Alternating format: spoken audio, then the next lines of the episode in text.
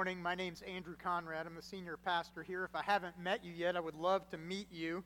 Um, and it's, it's a wonderful time of many people coming into the church, so we are really glad that you have chosen to worship with us this morning. I know that sometimes that's a risky thing to do when you step into a new church and you're like, I don't know what that's going to be like. Or if you've never gone to church and you're like, I feel like I'm missing something, but I'm going to send it and go for it. We're glad you're here. We really are. Um, we are in the middle of a series called Created for Community. And um, in this series, we've been, uh, in, and we'll be in for uh, the next month still, looking at um, being in community together, and specifically in the last week and today, looking at friendship at a different level. Um, last week, we looked at covenant friendship between Jonathan and David. So, David in the Old Testament, remember David who fought Goliath? Well, their friendship starts right after David goes to war with the giant Goliath and he, he beats him. In fact, when, when they meet, and when the, maybe probably not their first meeting, but the time when their friendship kind of ignites and, and takes off and solidifies, David has just come back from beating Goliath. The king Saul has called him in to, uh, to thank him and to hear from him and everything. Jonathan is there and the text tells us David standing there holding the giant's head in his hand because he had decapitated him. Um, that's, that's a memorable moment, as we said last week. And so, Jonathan and David make a covenant as friends to follow the Lord. David has already been anointed to be the next king, even though Jonathan's father, Saul, is still the current king. He has failed and has been rejected by God as king. Um, and so imagine the tension. But if you're Jonathan, you've got Jonathan, David, and the current reigning king, David, the, the king anointed, elect, so to speak, right, by God, waiting to take over. Uh, the country's at war. The king's been rejected. He's on dec- in decline. David, the new young leader, is rising, and Jonathan is caught in between all these relationships. Um, in between family and friend. And Saul's jealousy is fierce. It's so fierce that there are times where he hurls a spear at David, trying to kill him. And what we see is that Saul's actions are the very opposite of what is needed for friendship. Saul's actions are what destroys a relationship. And there's some things in that that are common to destructive relationships that I want us to look at in a minute, in a minute today. Um, Jonathan's story is remarkable in this way, right? He's a son who tries to honor his father and honor his covenant with his friend. He follows the Lord in it. And so, as we look at this text um, today, we're going to see two pictures one of destroying friendships or relationships, and one that shows us what enduring friendship looks like. Let me pray before we get going in this. Lord, I pray that you will calm our hearts and our anxious minds for those who feel like they're carrying the weight of the world, who are lonely, who are isolated, who are in relationships that are in conflict. Lord, would you, would you give us good news today about how you meet us in these places and what it looks like for us to be friends? We ask in Jesus' name. Amen. So the text we're going to read is going to happen later, okay? But before we get there, this is there so there, this is like chapters 18, 19, 20, 23. That's just a lot to read, right? So um, since I have limited time, I'm going to point you to some verses. Then we're going to slow down and read a text. But the first thing I want to do is look at destroying friendship how Saul works to destroy the relationship or friendship with David. This happens in 1 Samuel chapter 18. Um, and so if you have a Bible and you want to open there, you can. I'm going to put some verses on the screen for you in just a minute.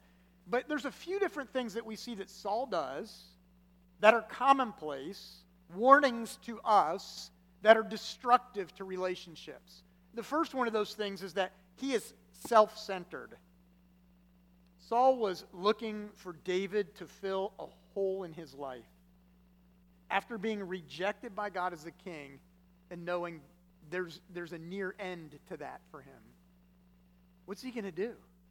And he's looking for David to fill this void in his life. And he keeps David around to fill the void in the sense of David's the war hero. And I'm going to keep him close to me so that as he gets praise, it's near me and I get praise. As he wins, I win. That's self centered kind of friendship, a, a relationship. It's not real friendship, right? He's all about, I need David politically. I need David for this and for that. That's a self centered kind of relationship. The other thing that he does is he cultivates jealousy. He cultivates jealousy. We're going to look at verses 8 and 9. 1 Samuel 18, verses 8 and 9. I think we have those. You can put on the screen for me. It says this it says, Saul was very angry. This refrain displeased him greatly. They have credited David with tens of thousands, he thought, but me with only thousands. What more can he get but the kingdom? And from that time on, Saul kept a close eye on David. He became very jealous because David was getting the praise that he has slain tens of thousands while Saul his thousands. And so, this jealousy that begins to set in means that he knows the end is coming and he keeps a close eye on David. You know that saying, right? Keep your friends close, but your enemies closer? That's what Saul is doing. And then the next thing that he does is we see this fight or flight kind of response from Saul, right? And we know that in behavioral sciences, we see this, like our tendency to fight or flight, right? Instead of to do what is good and kind of in the middle is to make peace and do things well, we see this fight or flight tendency from Saul. In verses 10 and 11, we see the fight. Notice what happens. Saul had a spear in his hand, and he hurled it, saying to himself, I'll pin David to the wall. But David eluded him. Twice. Twice he threw it at him. He's fighting. He doesn't deal with his anger appropriately, he just explodes in rage. But he also resorts to flight in verses 12 to 13. Now, Saul's the king, so he's not going to run away, but what does he do? He pushes David away, and this is in verses 12 to 13 where we see this. Saul was afraid of David because the Lord was with David but had departed from Saul. So he sent David away from him and gave him command over a thousand men, and David led the troops in their campaigns. So it looks like, hey, David, I'm going to reward you. Go lead the men. That's good. It's good for me, but it also gets you away from me because now I can't stand you. You see that fight or flight response is coming in from Saul there. And at first, that, that flight seems better than rage, but what's happening is there's a bitter root in the heart of Saul that never gets addressed. And the problem leaks, uh, lurks deep inside of him. And if you do this, if you have this fight or flight response, right, you might blow up in rage. Or if it's flight, then you might just separate and push people away. And that problem doesn't go away. It will lurk inside of you, it will haunt you, and it will resurface with someone somewhere. The next thing that Saul does is he begins to bribe and plot. We see this in verses 20 and 21. Put those on the screen. Here, here they are. So now Saul's daughter, Michal, was in love with David. And when they told Saul about it, he was pleased. I will give her to him, he thought, so that she may be a snare to him, and so that the hand of the Philistines may be against him. So Saul said to David, Now you have a second opportunity to become my son in law. So here he is. He had already tried to get him to become his son in law once. Why? Because he's trying to control the relationship and have power in it. Get him in the family so I can watch over him. He didn't want to do that, but Michal loved David, and so he arranges for this marriage, and he does it, and they get married. What Saul does is he sets a bride price for David, which is common in the ancient Near East, right? There would be a bride price that you would pay for the wife. And so in this case, for his daughter Michal, he says to David, the bride price is 100 Philistine foreskins. I'm not kidding you. You can just read the next verses. That's exactly what it says. He does that because it is his plan to have him go to the Philistines and get killed while trying to get this bride price. David comes back with 200. I'm just going to leave that there. the point in that is Saul is bribing and plotting, and he's doing things that are further and further trying to break down this relationship.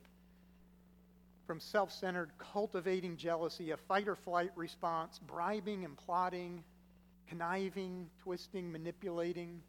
He's doing all these things. And he and David, even though David is much younger, at one time had a relationship in which David would come and play the lyre for him. And the music would soothe Saul, and he appreciated it. Right? I mean, David writes a bunch of the Psalms. Like, he ministered to Saul. It was good. They had a relationship. Now it's gone. And for us, what are the warning signs for us in the downward spiral of, spiral of relationships in your life? I mean, I hope there aren't, but there could be. What do you need to be aware of, on the lookout for? Do you tend to have fight or flight responses rather than talking to people about issues and conflict? Just think I'm just going to bury it, it'll be okay.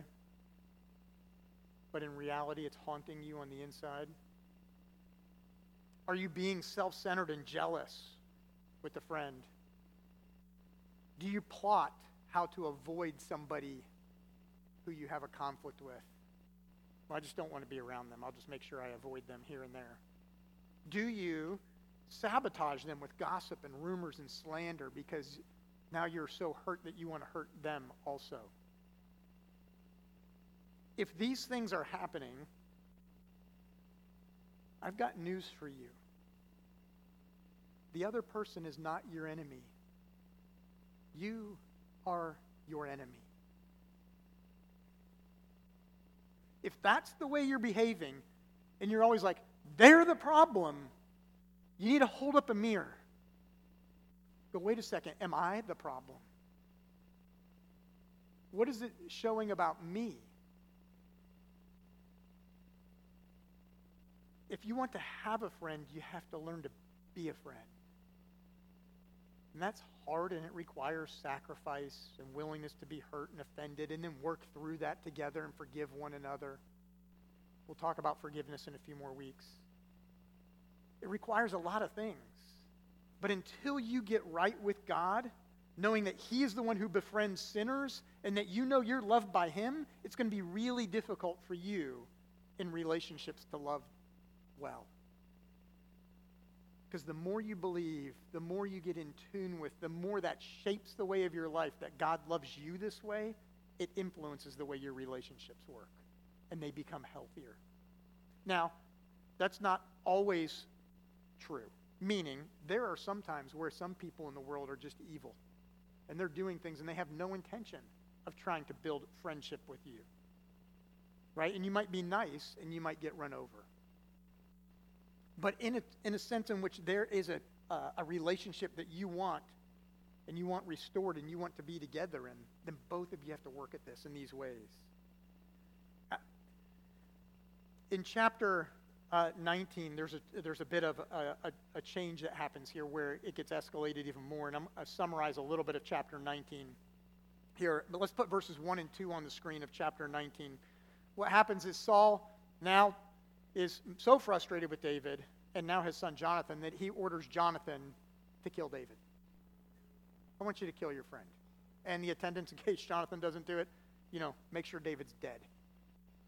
But Jonathan had taken a great liking to David and warned him, My father Saul is looking for a chance to kill you. Be on your guard tomorrow morning. Go into hiding and stay there.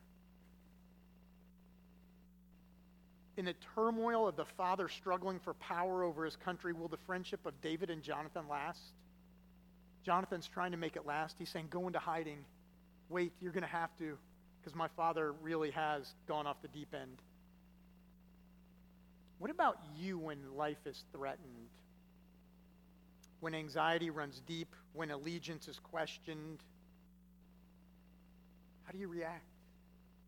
I mean, Jonathan's caught in the middle of that, right? You might be saying, well, I'm not in a, in a place like that, you know, where I'm in the palace of the king and, you know, fighting for my life.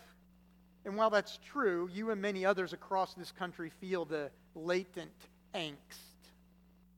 We know from the Surgeon General's report that we're in an epidemic of isolation. We know from the economics that we're in inflation. And there's wars. And we're in an election season. And it's Virginia. Right? There's angst.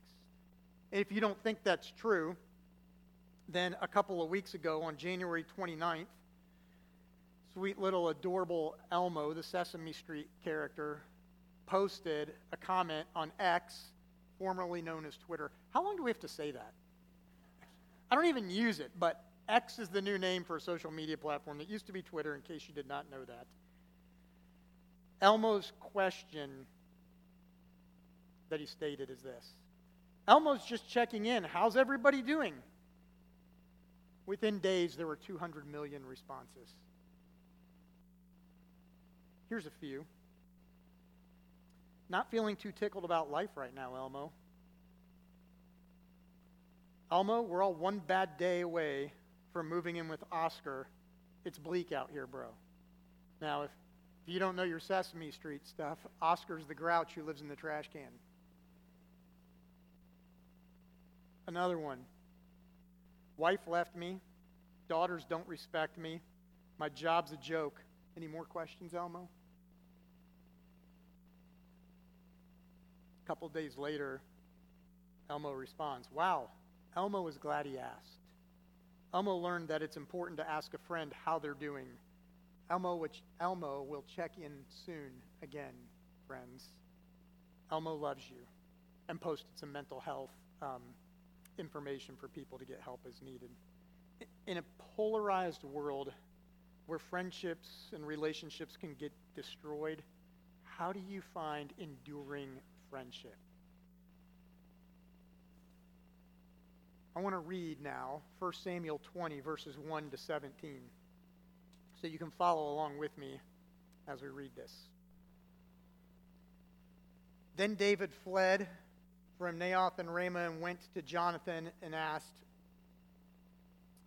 What have I done? What is my crime? How have I wronged you, your father, that he is trying to kill me? Never, Jonathan replied. You are not going to die. Look, my father doesn't do anything, great or small, without letting me know. Why would he hide this from me? It isn't so. But David took an oath and said, Your father knows very well that I have found favor in your eyes. And he has said to himself, Jonathan must not know this, or he will be grieved. Yet as surely as the Lord lives and as you live, there is only a step between me and death. Jonathan said to David, Whatever you want me to do, I'll do for you. So David said, Look, tomorrow is the new moon feast, and I am supposed to dine with the king. But let me go and hide in the field until evening of the day after tomorrow. If your father misses me at all, tell him, David earnestly asked my permission to hurry to Bethlehem, his hometown, because an annual sacrifice is being made there for his whole clan. If he says, Very well, then your servant is safe. But if he loses his temper, you can be sure that he is determined to harm me. As for you, show kindness to your servant, for you have brought him into a covenant with you before the Lord. If I am guilty, then kill me yourself. Why hand me over to your father? Never, Jonathan said. If I had the least inkling that my father was determined to harm you, wouldn't I tell you? David asked, Who will tell me if your father answers you harshly?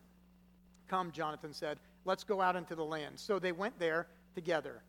Then Jonathan said to David, I swear by the Lord, the God of Israel, that I will surely sound out my father by this time the day after tomorrow.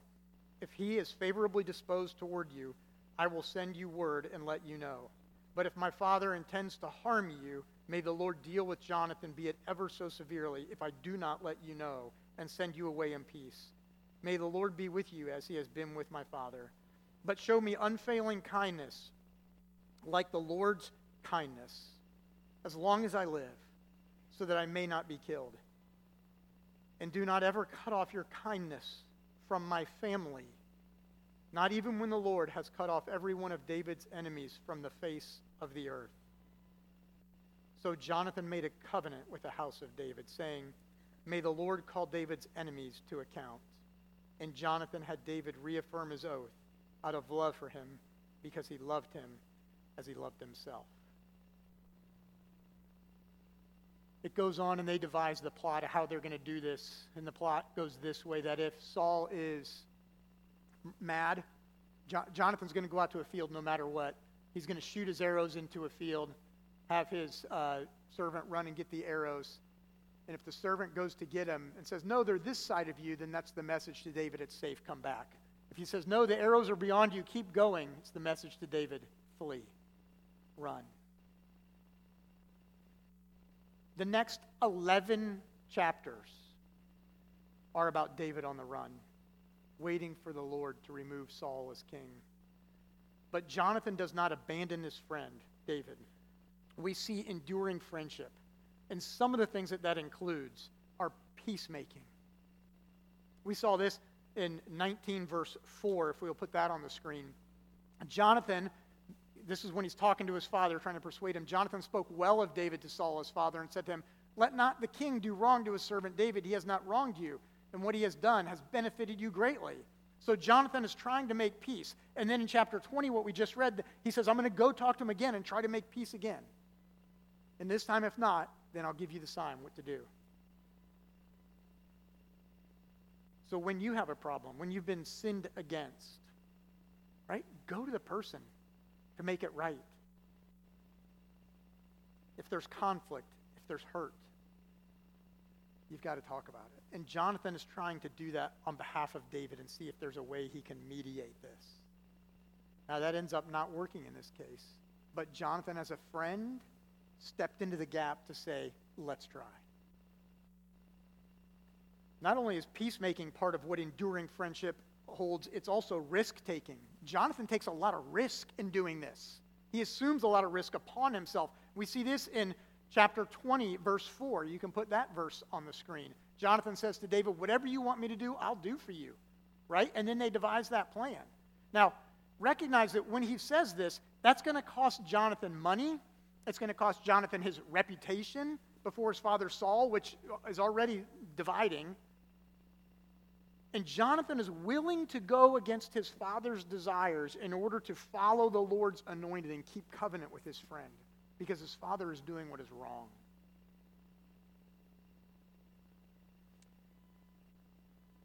Do you stand up for your friends? In the civil rights movement, Dr. Martin Luther King Jr. was speaking at Dexter Avenue Baptist Church in Montgomery, Alabama, in the late 50s, I believe it was. He needed others to come alongside him in the cause, right? In this cause for justice, in this march. He needed others to take the risk of friendship and stand with him. And he said to the congregation gathered that day these words In the end, we will remember not the words of our enemies, but the silence of our friends. Jonathan is risk taking and saying, I won't be silent for you, David. That happens in friendship, it happens in large communities where we have to take risks to say, I will stand with you and not be silent. But it also happens at that individual level.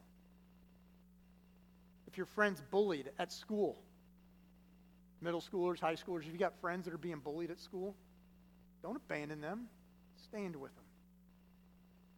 Stand with your friends.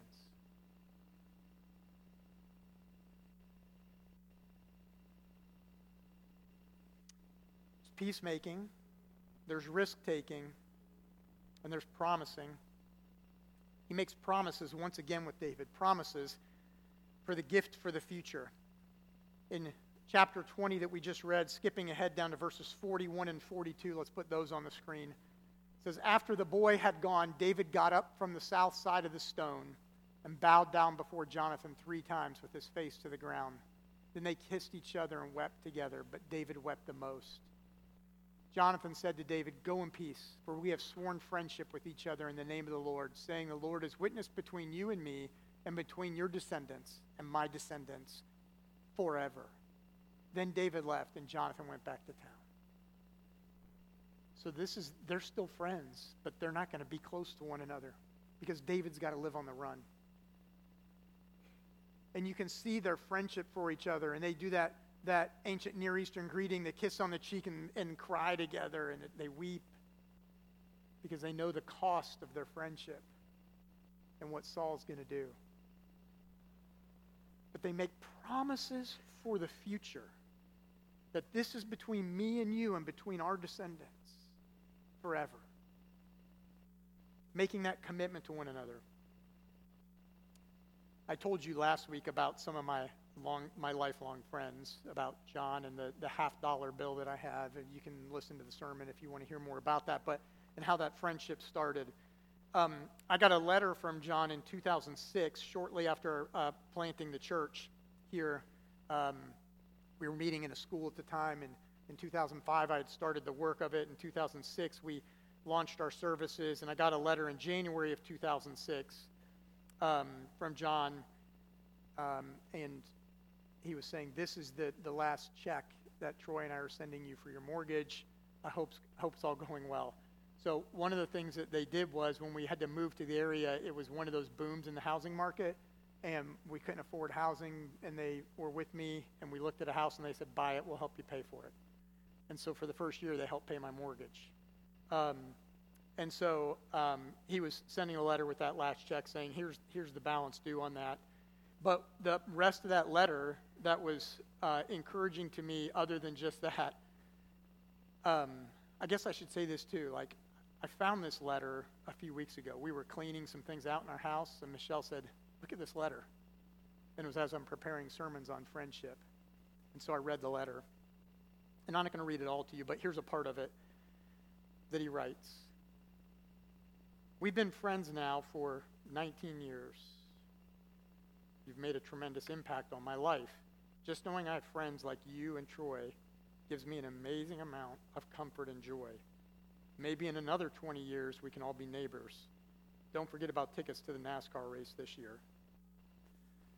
We got tickets. We went to the NASCAR race here in Richmond. Um, we probably won't be neighbors, but we do get together at least annually as friends, what you are doing is saying, we're friends not just for now, we're friends into the future. Plan something together.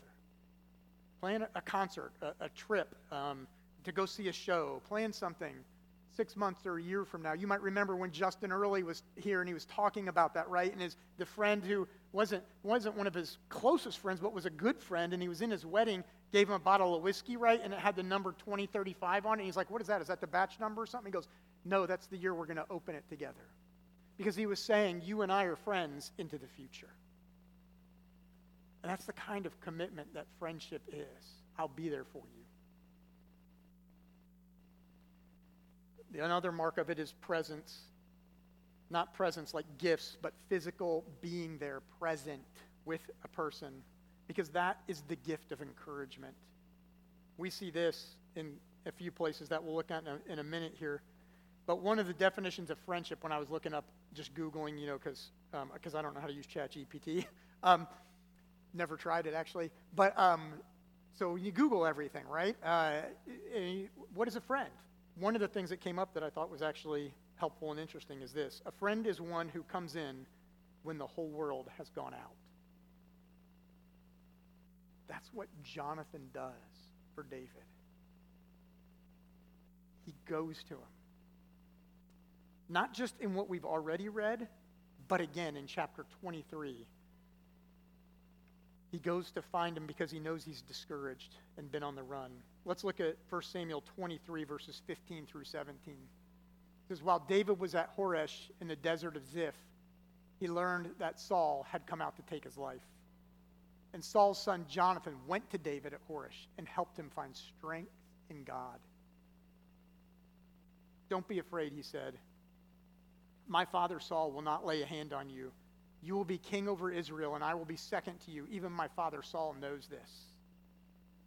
David leaves the palace, goes out into the desert, and finds David to give to strengthen him in God, to encourage him. He doesn't minimize the problem, saying, Don't worry, it's not a big deal. He doesn't pretend that he could suddenly fix it or solve it.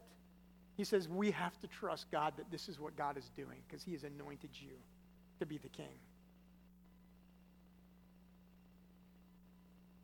trusting God in difficult situations is hard. I'm going to go back to that letter that I just referenced that John wrote. part of the significance of that letter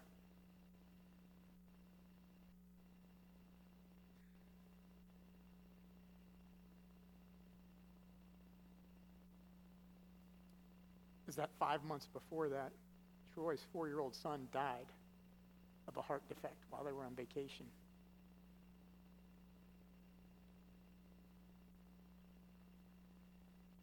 And in that letter, he was asking how Troy is doing. I remember that day because I had just started working on planting a church. And Troy's mom called me to break the news. And I said, What, what, what does Troy need? He said, I need my friends.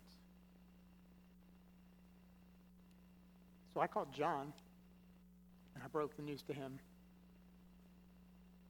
He said, What do we do? I said, We have to go be with him. we got to be present. we got to show up for him.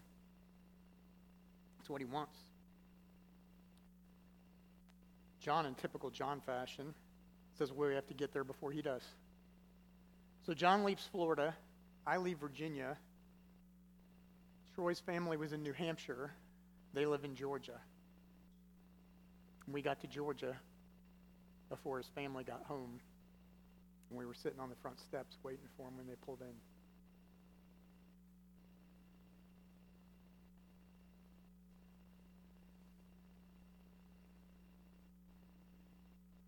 Because we didn't know what to say, but we knew we had to be present. And then we could pray for him. And then we could try to help him find strength in the Lord. We just need to be there. So we went. One of the things about friendship is that you have to make time for it. You got to make time for your friends. I've seen many of you do this, and you show up for your friends. You're like, hey, hey, I need to talk. We need to get together. And we do, or you do.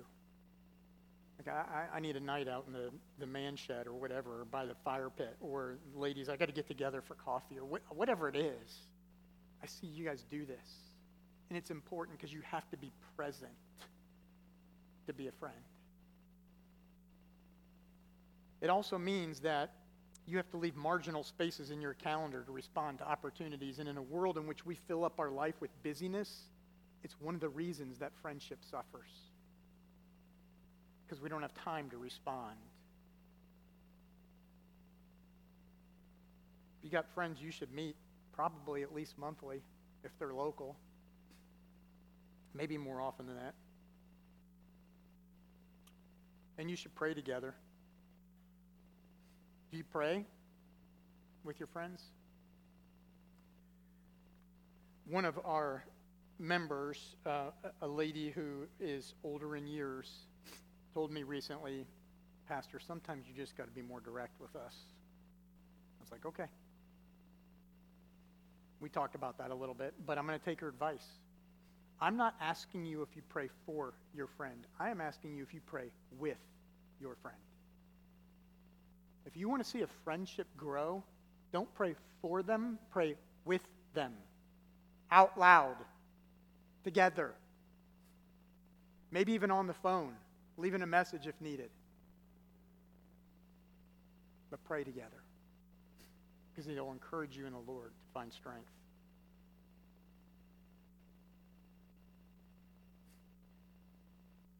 Do you encourage each other to obey and follow God?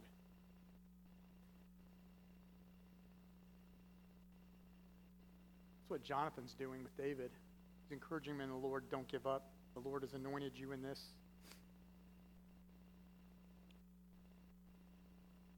This is something we have to do. We have to encourage each other to follow Christ above all else, because there is nothing more important. There's nothing more important in this world. You might say in this world or the next. It is the next. with Christ, present with Him. When I say that, I don't mean that you as friends need to get, to, get together and and uh, hold each other accountable for sin and just beat each other up about it. That's not what I'm saying. You do need to hold each other accountable for sin. You ought to talk about it and the struggles in your life and say, okay, how do we help? Let's talk about it. Let's work on it. But I'm not saying just a friendship that is a put you in your place kind of accountability, shame on you thing. That's not what I'm saying. I'm saying a friendship that is a put you in your place, gospel kind of encouragement, pointing you to a grace that is greater than your sin, that is the only thing that has the power to motivate you and actually help you change. That's the kind of friendship I'm talking about. Those are the friends you and I need. Those are the friends I see us have and that many others want. We need to be available to be friends. I need to wrap this up here, and eventually, what happens with Saul and Jonathan and David is this Saul and Jonathan go to a battle, and they're killed in battle. And the people that kill them hang their bodies on the wall of the city. And some men go to rescue them and take them off the wall, their dead bodies, and give them a proper burial. And David finds out about it. He mourns their death. And then David becomes king and he settles into the palace. And he remembers the covenant he made with Jonathan. And in this moment, in this covenant remembrance, we see a picture of the gospel that is beautiful. I want to take you there, but it's into 2 Samuel chapter 9, verse 1. David says, Is there anyone still left in the house of Saul to whom I can show kindness for Jonathan's sake? Because I made a promise. And there was.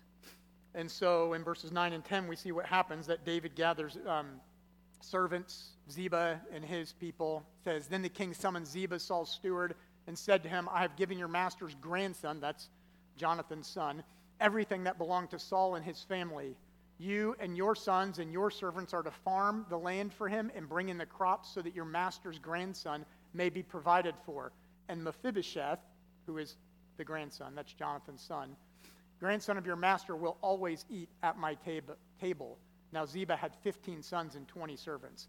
So, David, because of Jonathan, takes Ziba's entire family and household and servants and says, I will care for you and for Mephibosheth because of my promise to Jonathan. say, wow, that, that's good. It is good. There's something that is emphasized in this text in verse 13 that's important for us to get. It's part of this covenant, but it also says this as it ends. And Mephibosheth lived in Jerusalem because he always ate at the king's table. He was lame in both feet. In other words, he couldn't walk, he was a cripple. Jonathan's son was a cripple. And he ate at the king's table, not because he was a faithful servant, not because he was a great warrior, but because a covenant had been made that he would be brought into the king's family forever. Jesus tells a story of a great feast at the table in the kingdom when many are invited and they make excuses. I can't do this. I got I got to go do this first or whatever. And the owner of the house gets angry and says, "Then go out and, and get others who would delight in being at the king's feast." In Luke 14, 21, there's one verse from that I want you to see what he says. The servant came back and reported this to his master. Then the owner of the house became angry and ordered a servant, Go out quickly into the streets and alleys of the town and bring in the poor, the crippled, the blind, and the lame to be at the king's feast. You see, you and I are the lame, but we get to be at the king's table because of the covenant that was made with us by God Himself. You see, it really is all about Jesus and having friends and being a friend like Him. You need a friend that does more than pays your mortgage. You need Christ who paid the debt you could never settle. Not just a friend who shows up in the worst moments of your life, but Christ who showed up on earth to suffer with you and for you. Not just a friend who promises a future at his table, at the next concert or the next event, but Christ who says, You have a future at my table in my kingdom forever and ever and ever. That's the friend you and I need. And it's the friend you and I have in Christ. And the thing you need to understand about friendship is this that friendship is beautiful when it reflects the enduring beauty of Christ who befriends sinners like you and me. Let's reflect that kind of friendship. Let's pray. Jesus, you are good. You are kind. You are faithful. You are covenant keeping. You are promise making. You are present with us. You risked everything for us. You're self sacrificing. Lord, would all those things be flooded into our mind by the Spirit of the living God? That we might know that we are loved by you. And may that propel us, shape us, change us to be the kind of friends that you are to us. We ask this in your name. Amen. Ushers are going to come forward to collect an offering.